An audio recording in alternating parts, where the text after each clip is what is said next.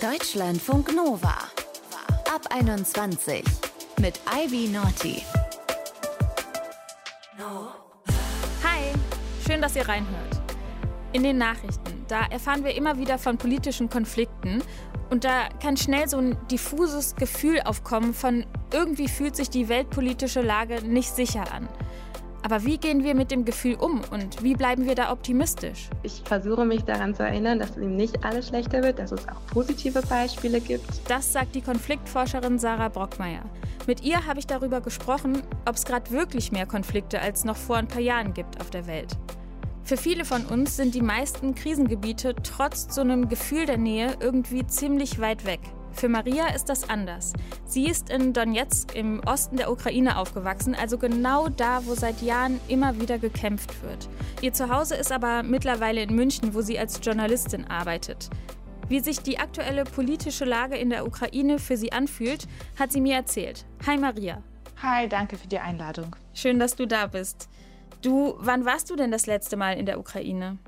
Im Dezember tatsächlich. Das war mein erster Besuch seit Jahren, genau genommen seit 2015. Und wie hat sich das angefühlt? Wie hast du die Lage da wahrgenommen? Ähm, es war auf jeden Fall schwierig, mich an das neue Stadtbild zu gewöhnen. Ich hatte den Eindruck, in Donetsk hat sich wenig und dann wiederum alles verändert. Jetzt ist es so, dass es ein eingefrorener Zustand, in dem sich die Stadt schon seit acht Jahren befindet. Sie ist komplett abgekapselt vom Rest der Welt. Es fahren keine Züge, es gibt keinen Luftverkehr. Auch in der Innenstadt habe ich viele verlassene Häuser gesehen, ganze Einkaufszentren mit zugenagelten Türen und mit Schildern dauerhaft geschlossen, also dauerhaft seit 2015. Es sind auch weniger Menschen in der Stadt. Vor dem Krieg waren das circa 1,2 Millionen. Jetzt sind das ungefähr 600.000 bis 700.000. Mhm, also und das alles Hälfte wirkt, ist weg. Genau, die Hälfte ist weg und man sieht es auch auf der Straße und das wirkt auch sehr gespenstisch. Gleichzeitig war ich in Cafés und Restaurants, die ich noch aus der Vorkriegszeit kenne. Also aus der Zeit, bevor prorussische Separatisten die Kontrolle in der Stadt übernommen haben. Genau. Es gab auch Gefechte in den Randbezirken, auch die Innenstadt wurde beschossen. Äh, das hat auch meine Familie alles erlebt. Und seitdem konzentrieren sich diese Spannungen auf die Kontaktlinie im Donetsker Raum und die ist wiederum ein paar Kilometer von der Stadtgrenze entfernt. Also in der Innenstadt ist es seit 2015, seit der vereinbarten Waffenruhe, relativ ruhig. Diese Waffenruhe wird aber permanent gebrochen. Beide Seiten beschuldigen sich gegenseitig und immer wieder kommt es zum Schutzwechsel. Aber wie gesagt, das ist so ziemlich weit entfernt von der Innenstadt. Hm, und wie sieht da dann so das Leben der Leute aus? Wie fühlt sich das an? Wie funktioniert das? Man muss sich vorstellen, in den acht Jahren Krieg, da wird viel zur Normalität. Und das sind immer noch Menschen, die ihren Alltag leben wollen. Also sie studieren, arbeiten, feiern Geburtstage, kriegen Kinder. Also das Leben geht weiter. Gleichzeitig über allem liegt so eine tiefe Traurigkeit wie so ein Dunst. Und ich habe das Gefühl auch so eine schmerzliche Vermissung von dem Zustand davor. Äh, in unseren Gesprächen ist immer wieder der Satz gefallen, ah, erinnerst du dich an die Stadt vor dem Krieg, wie modern und international und lebendig und groß sie war. Und ähm, ich habe das Gefühl, dass dieser Lokalpatriotismus, der Donetsk immer geprägt hat, der ist immer noch da. Also Menschen fühlen sich sehr verbunden mit ihrer Stadt. Und gleichzeitig ist das natürlich, alles wird von dieser Krise geprägt, die ganzen Lebensbereiche. Also man gewöhnt sich daran, weil das Leben weitergeht und weil man gezwungen ist, sich daran zu gewöhnen. Und gleichzeitig ist es natürlich kein normaler Zustand. Wie ja. hat sich das angefühlt? Was ich auf jeden Fall gespürt habe, dass es war so ein politischer Wille, dass dieser Konflikt irgendwann mal friedlich gelöst wird. Also die Art, wie wir über Politik reden, hat sich verändert in den letzten Jahren. Noch vor fünf Jahren gab es auch in meiner Familie hitzige Diskussionen, wie sich jetzt die Ukraine politisch orientieren soll oder wer Recht hat in diesem Konflikt. Und jetzt habe ich das Gefühl, je länger der Krieg andauert, desto eher sind Menschen zu Kompromissen bereit. Das ist auf jeden Fall sehr viel Wille, dass irgendwann mal eine friedliche Lösung erreicht wird sehr viele Hoffnungen. Und dieser, dieser Alarmzustand der dauert schon so lange an. Wir wollen auch nicht, dass alle Gespräche davon beeinflusst werden und versuchen irgendwann mal auch über schöne Dinge zu sprechen und mhm. uns persönlich auch auszutauschen. Machen die sich denn keine Sorgen da um sich oder um die Stadt und wollen die nicht weg? Die wollen nicht weg. Ich habe auch zwei Freundinnen, die 2014 und 2015, also in der Hochphase des Krieges, weggegangen und jetzt zurückgekommen sind. Aus vielen Gründen, weil sie woanders kein neues Leben aufbauen konnten und weil sie einfach ihr Zuhause vermisst hatten. Und natürlich macht man sich Sorgen, aber ich glaube, dass es auch ähm, dieses verzerrte Bild, was man in Deutschland von diesem Konflikt hat, weil das Thema war so lange nicht im Fokus der Berichterstattung, dass man jetzt vielleicht denkt, ah, momentan gibt es diese akute Eskalation und Menschen vor Ort geraten in Panik. Aber wie gesagt, sie leben schon seit acht Jahren mit dieser angespannten Lage und haben sich ein Stückweise daran gewöhnt, was natürlich auch nicht eine Lösung des Problems sein kann. Und wolltest du wieder weg? Du warst ja nur zu Besuch da. Ja, ich war dann zu Besuch da. Ich habe auch mein neues Leben woanders aufgebaut, nämlich in München. Und habe Donetsk jetzt mit gemischten Gefühlen verlassen. Ich war traurig, dass es nicht mehr die Stadt ist, die ich kannte und die ich auch gemocht habe. Und gleichzeitig war ich so inspiriert auch von der Lebensenergie von diesen Menschen, die trotz dieser angespannten Lage ihren Hobbys nachgehen, ihre, ihre, ihre Arbeit weitermachen, ihr Leben leben, so dass ich gedacht habe, ja, das ist das macht mir Hoffnung, nicht irgendwie weitere Verhandlungsrunden und irgendwie hohe politischen Besuche, sondern dass es Menschen vor Ort gibt, die, die wollen einfach, dass, dass irgendwann eine friedliche Lösung erreicht wird.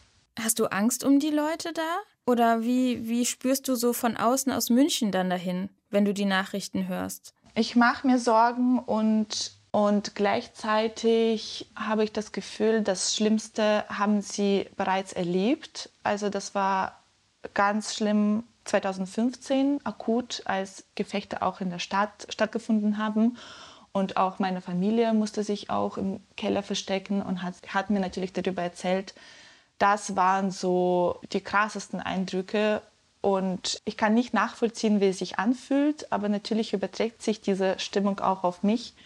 Und seitdem haben wir vereinbart, dass wenn es zu solchen Eskalationen oder Spannungen kommt, warten wir erstmal ab. Jetzt überhäufen sich auch in den Medien, veröffentlicht man sehr widersprüchliche Analysen, wie sich die Lage entwickeln kann. Und ich glaube, das ist auch nicht sonderlich hilfreich in einer so angespannten politischen Situation, vor einem möglichen Einmarsch zu reden, der jede Sekunde droht. Also ich glaube, dass wir müssen eher auf eine Deeskalation setzen, auf eine Friedensperspektive. Äh, wir müssen fordern, dass alle politischen Akteure permanent miteinander reden und beschwichtigen und deeskalieren. Und ja, darauf wartet man, dass man irgendwie eine diplomatische Lösung erreicht, bevor man anfängt, von einem schlimmsten Szenario auszugehen. Du fühlst ja sehr mit, mit den Menschen dort, mit deiner Familie und deinen FreundInnen. Du bist aber ja woanders und dein Zuhause ist in München. Wie gehst du damit um? Was hilft dir, mit der Situation klarzukommen, von außen irgendwie mitzufühlen?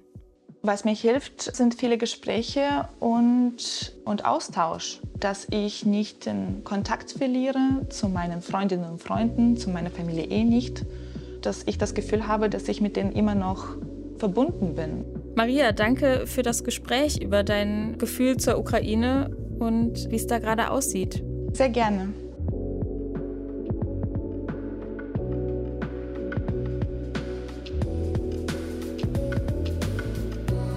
Deutschlandfunk Nova. Wenn man die Nachrichten so hört, vor allem mit dem Blick auf die angespannte Lage in der Ukraine gerade, aber auch in Bezug auf die Situation in anderen Krisengebieten, da kommt irgendwie dieses Gefühl auf, dass es gerade in vielen Teilen der Welt große Unsicherheit oder Konflikte gibt, unter denen viele Menschen leiden. Aber haben Krisen und Kriege wirklich zugenommen oder ist das nur so ein diffuses Gefühl? Darüber habe ich mit Sarah Brockmeier gesprochen von der Hessischen Stiftung Friedens- und Konfliktforschung. Hi Sarah. Hallo. Schön, dass wir miteinander sprechen können. Es fühlt sich so an, als würden da immer mehr Krisen und Konflikte gerade existieren auf der Welt. Ist es wirklich so oder ist es einfach nur eine Wahrnehmung? Nee, das ist wirklich so. In den letzten Jahren haben sowohl die Anzahl als auch die Intensität von Konflikten weltweit zugenommen. Also sie sind mehr geworden, sie sind komplexer geworden und sie haben mehr Opfer gekostet. Und was hat sich da verändert? Warum ist es mehr geworden? Wir haben einfach ja, mehr und komplexere Konflikte in den letzten Jahren. Also nach dem Ende des Kalten Krieges sind erstmal Bürgerkriege auch angestiegen und dann aber gab es Ende der 90er Jahre und im ersten Jahrzehnt der 2000er einen Tiefpunkt, da ist das runtergegangen. Also Menschen, die jetzt ungefähr Mitte 30 sind, erwachsen geworden sind, war das Gefühl von, ja, wir leben in sehr friedlichen Zeiten. Ne? Aber seitdem, seit ungefähr 2007, ist die Anzahl der Konflikte eben wieder sehr hoch gegangen. Und sehr komplexe Kriege wie der Bürgerkrieg in Syrien sind hinzugekommen, die eben auch sehr viele mehr Opfer gefordert haben als vorher. Und auch die Anzahl von Vertriebenen hat zugenommen. Also zum Beispiel zwischen 2010 und 2020 hat sich die Anzahl von Menschen, die ihr eigenes Zuhause verlassen mussten, verdoppelt. Die Zahl liegt heute bei 82 Millionen. Das heißt, ungefähr so viele Leute wie in, wie in Deutschland leben, äh, sind weltweit auf der Flucht. Gleichzeitig sind die Konflikte eben auch viel komplexer geworden, weil sich immer mehr Akteure einmischen. Also früher war es so, da waren Konflikte eher zwischen Staaten und dann kam eine Phase, wo wir Konflikte eben hatten, also Bürgerkriege innerhalb von Staaten. Und heute ist es so, dass wir eine sehr große Anzahl von Konflikten haben, die ist innerhalb von Staaten, aber mit einer externen Einmischung von einem dritten Staat nochmal. Diese, diese Art von komplexen Konflikten ist 2019 auf dem höchsten Stand gewesen seit dem Ende des Zweiten Weltkrieges. Und es kommen auch einfach neue Gruppen dazu, wie so private Söldnergruppen. In der letzten Zeit wurde ja viel berichtet über die russische Wagner-Gruppe in Zentralafrika, in Mali, die so ganz schwer zu fassen sind. Das sind Gruppen, die eigentlich privat sind, aber dann doch auch staatliches Backing haben von Russland und wo wir auch als westliche Staaten ziemlich mit überfordert sind, wie wir damit umgehen können. Hm. Die westlichen Staaten fragen sich ja auch, was gerade an der Grenze zur Ukraine passiert weil Russland da Truppen aufgefahren hat und es irgendwie nicht so ganz klar zu sein scheint, was da jetzt das Ziel ist. Die meisten von uns haben da aber ja keinen persönlichen Bezug in die Ukraine jetzt zum Beispiel oder nach Syrien. Warum mhm. fühlen sich trotzdem viele Menschen auch ohne diesen Bezug unsicher? Also ich glaube, es hat verschiedene hm, Gründe. Einerseits sind die Kriege eben schon näher rangekommen an uns in Europa. Also die Ukraine ist eben in Europa, das ist diese Gefahr. Und auch der Syrienkrieg hat ja gezeigt, wie viele Leute dann von der Region zu uns selber ähm, geflüchtet sind. Die, die Kriege sind einfach irgendwie näher an uns rangerückt. Und ich glaube, sie rütteln jetzt auch etwas stärker an unseren Grundfesten in Europa. Also zum Beispiel die Ukraine-Krise zieht halt in Frage die gesamte Ordnung, die wir haben in Europa, dass Staaten selber bestimmen können, ähm, mit wem sie sich alliieren, mit wem sie zusammenarbeiten. Und das, das rüttelt so ein bisschen auch an unseren eigenen Werten. Und also zumindest mir geht es so, dass ich dadurch also ja mehr Sorge habe oder dass es mich mehr betrifft als vorher. Welche Rolle hat denn Europa da jetzt in solchen Konflikten? Was kann man da machen? Wir können schon viel machen. Ich meine, die Ukraine ist ein Beispiel dafür, dass wir eben auch wahnsinnig viel Zeit einfach in Diplomatie stecken müssen und können, in so auch schon fast sehr eskalierten Krisen. Und ich meine, ich kann nachvollziehen, wenn man bei der ganzen Weltlage und den Nachrichten immer das Gefühl hat, hey, da kann man ja eh nicht so viel machen, äh, lieber abschalten. Und man muss auch sagen, wir sollten jetzt nicht unseren Einfluss als Deutschland und als Europa überschätzen, aber ich würde auch sehr dafür plädieren, dass wir ihn nicht unterschätzen sollten. Also erstens müssen wir uns klar machen, wir sind ganz oft eh schon involviert in Konflikten, zumindest was sagen wir mal, die Verschärfung von Konfliktursachen angeht, also zum Beispiel durch unsere Landwirtschaftspolitik, unsere Handelspolitik, unsere Klimapolitik, unsere Rüstungsexportpolitik. Also dieses, wir halten uns da einfach raus, geht schon oft gar nicht, weil wir sowieso schon in irgendeiner Form involviert sind. Und zweitens müssen wir uns klar machen, dass wir, wenn wir als Europa zumindest zusammen handeln, wir auch ganz schön viel tun können, um Konflikten zu begegnen und auch Konflikte vorher zu verhindern. Also wir können mit Anreizen und Druck, mit Diplomatie arbeiten, mit Sanktionen, aber auch mit militärischer Unterstützung, äh, teilweise zum Beispiel von Missionen der Europäischen Union oder der Vereinten Nationen. Also es gibt viele Instrumente, die wir eigentlich zur Verfügung haben. Wir müssen sie aber nutzen und wir müssen darin investieren, also auch wirklich dafür Geld ausgeben für unsere Außen- und Entwicklungs- und Verteidigungspolitik. Und also was mir immer sehr wichtig ist, wir müssen viel mehr Aufmerksamkeit in die Prävention stecken. Also in die Konflikte, die noch nicht eskaliert sind. Und das ist natürlich total schwierig, weil die ganze mediale Aufmerksamkeit immer auf den Krisen sind, die so brenzlig sind wie jetzt der Ukraine oder die schon längst eskaliert sind wie in Syrien oder in Libyen. Hast du das mhm. Gefühl oder sagt deine Forschung, dass da zu wenig gemacht wird und dass zu wenig Konsequenzen angedroht werden? Ja, also es ist definitiv so, dass wir also auch einfach aus der Logik von Prävention heraus dass zu wenig Aufmerksamkeit darauf liegt, weil Politiker, Politikerinnen natürlich den Anreiz haben, dann zu handeln, wenn Aufmerksamkeit besteht, politische und in den Medien. Und mh, mm, man merkt zum Beispiel, ein Beispiel wäre jetzt die Krise in Bosnien kann man fast gar nichts drüber lesen in den deutschen Medien gerade. Da ist die Situation, da war ja ein großer Bürgerkrieg in den 90ern und jetzt ist die Situation wieder ziemlich brenzlig.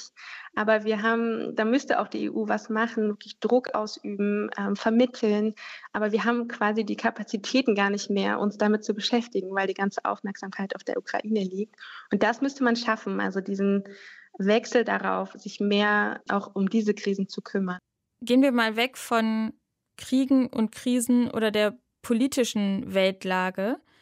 Wie sieht es denn unabhängig davon aus? Also hat sich die Gesamtlage auf der Welt auch verschlechtert im Blick auf Armut zum Beispiel? Genau, also man kann sagen, wenn man jetzt nicht unbedingt Kriege und Konflikte anschaut, dann ist die Welt gar nicht schlechter geworden in den letzten Jahrzehnten. Im Gegenteil, dann ist sie schon wirklich viel besser geworden. Also man kann zum Beispiel sehen, dass in den letzten 20 bis 25 Jahren hat sich die Anzahl der Menschen, die in absoluter Armut leben, also deutlich mehr als halbiert. Und auch die Kindersterblichkeit ist deutlich geringer geworden als vor ein paar Jahrzehnten. Deutlich mehr Kinder und vor allem auch Mädchen gehen zur Schule. Ähm, viel mehr Kinder erhalten wirklich lebenswichtige Impfungen. Also es gibt, was die Daten zur Entwicklung, zu Gesundheit und Bildung angeht, auch positive Trends. Aber ich glaube, das geht auch etwas unter in der Wahrnehmung für uns. Also mir geht es jedenfalls auch so, dass ich mich daran erinnern muss und das nicht automatisch äh, quasi weiß. Also ich habe das Gefühl, dieses Gefühl von Weltschmerz, also dass die Welt immer schlechter wird, das, das haben wir auch. Vielleicht auch alle, weil wir einfach deutlich mehr Bilder haben, als wir es noch vor ein paar Jahren oder Jahrzehnten hatten von der Welt. Hast du denn zum Abschluss einen Tipp für uns, wie gehst du denn persönlich mit diesem Gefühl von Unsicherheit oder dem alles wird schlechter um? Hm, also ich versuche mich daran zu erinnern, dass eben nicht alles schlechter wird, dass es auch positive Beispiele gibt in der Konfliktlösung. Also man kann zum Beispiel, Kolumbien hatte einen 30-jährigen Bürgerkrieg, der vor fünf Jahren mit einem Friedensabkommen beendet wurde. Und davon gibt es noch deutlich mehr Beispiele. Zweitens, ich sehe eine riesige Chance darin, eben wirklich mehr in die Prävention zu investieren und das kriegen wir hin. Also das könnten wir hinkriegen zumindest. Das ist nicht unmöglich. Das sehen auch zum Beispiel die Vereinten Nationen so. Also diese zwei Dinge geben mir Hoffnung auch bei der ja ziemlich desolaten Weltlage im Moment. Und hast du ein persönliches Anti-Weltschmerz-Programm? ähm, ja, wahrscheinlich mich kurzfristig nicht mit der Weltlage zu beschäftigen und auch mal was anderes zu machen oder zu lesen. Ja, das sollten wir vielleicht auch manchmal öfter machen. Danke, Sarah, dass du uns die Weltlage so ein bisschen eingeordnet hast. Und ich nehme mit, wenn man will, dass die Politik auf irgendwas besonders guckt, dann muss man sie vielleicht auch mal dran erinnern. Ja, genau, das wäre schön. Danke für das Gespräch. Gerne. Optimistisch bleiben, auch wenn uns die Weltlage verunsichert. Darüber haben wir heute gesprochen. Ich nehme mit, dass es zwar stimmt, dass es viele Krisen und Konflikte gibt gerade, aber auch, dass sich vieles verbessert und wir sogar was dafür tun können. Mein Name ist Ivy Naughty. Wir hören uns und bis dahin macht's gut.